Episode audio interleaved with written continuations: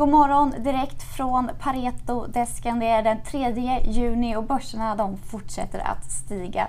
S&P 500 stängde på plus igår. Asienbörserna handlas också upp nu under morgonen. Och enligt terminen så väntas eh, Europabörserna att eh, öppna upp på plus de också.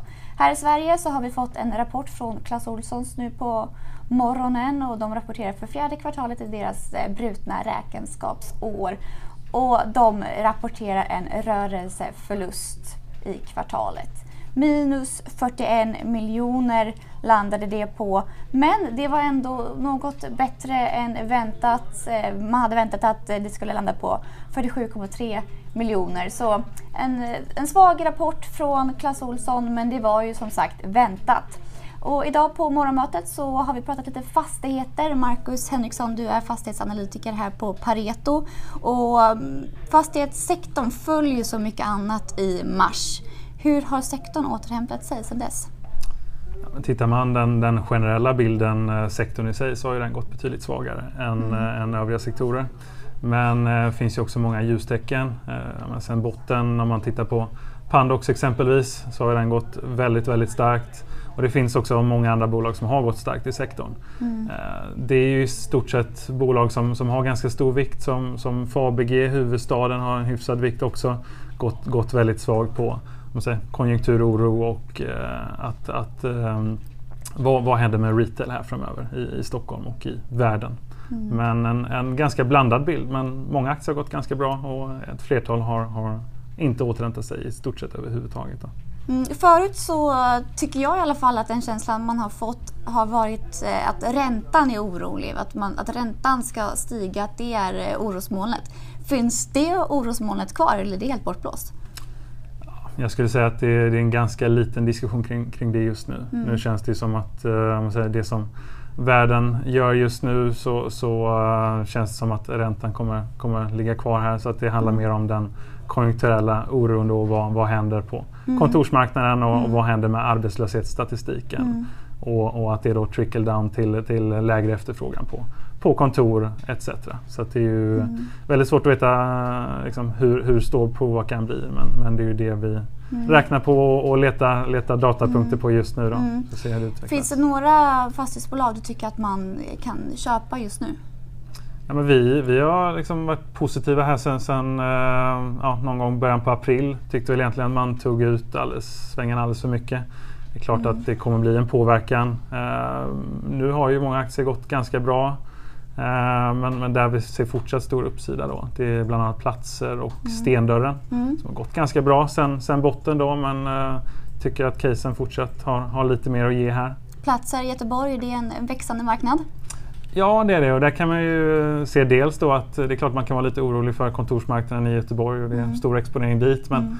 det som jag gillar där är att man har fler ben att stå på. Mm. Att, att det handlar inte bara om att och uh, omförhandla kontorskontrakt som, som kanske kommer vara på lägre hyresnivåer mm. framåt. Mm. Utan stor projektportfölj och det är också så här, det är klart att vi kanske inte kommer bygga eh, speciellt mycket nya kontor i närtid. Företag är försiktiga och sådär men sen har man en stor markbank där man driver detaljplaner och det skapar värde så att mm. man har många ben att stå på och värderingen är mycket liksom, lägre än mycket annat där ute. Har, eh, har aktien kommit tillbaka sen fallet eller finns det fortfarande en uppsida i, i, om man pratar aktien? Jo, men den har, den har inte exakt i huvudet men, men mm. sen, sen vi höjde den till köp så, så uh, över 20 procent är den ju upp sen dess. Mm. Men, men uh, ja, vi har tagit på 91 kronor mm. och den står väl strax under 80 nu då. Så att, uh, tycker väl det finns lite, lite mer att hämta där. Mm. Men, men det är klart eh, för den som är lite orolig över, över kontor då, men det är väl delvis också därför som den kanske inte har, har eh, riktigt kommit upp än. Då. Men vi tycker mm. att det finns andra kvaliteter i bolaget som, som väger upp eh, mm. här med, med detaljplaner. Och vågar man lyfta blicken lite så kommer vi bygga fler, fler kontor och, och mer logistik i, eh, i Göteborg. Och på tal om logistik så det andra bolaget du vill lyfta är Stendörren. De är baserade här i Stockholm men inriktade mot just logistik och det känns ju lite hett. Mm. Ja, det ska jag säga. Det är, det är hyresbostäder och, och logistik mm. som är det heta just nu. Mm. Uh, och att man ratar retail och är lite fundersam kring kontorsmarknaden. Då. Nej, men Stendörren, det, det är ett ganska litet bolag, 9 miljarder i fastighetsvärde. Mm. Ganska mycket byggrätter. Så mm. 1,3 miljarder eh, är, är byggrätter i bolaget. Så ganska projekttungt.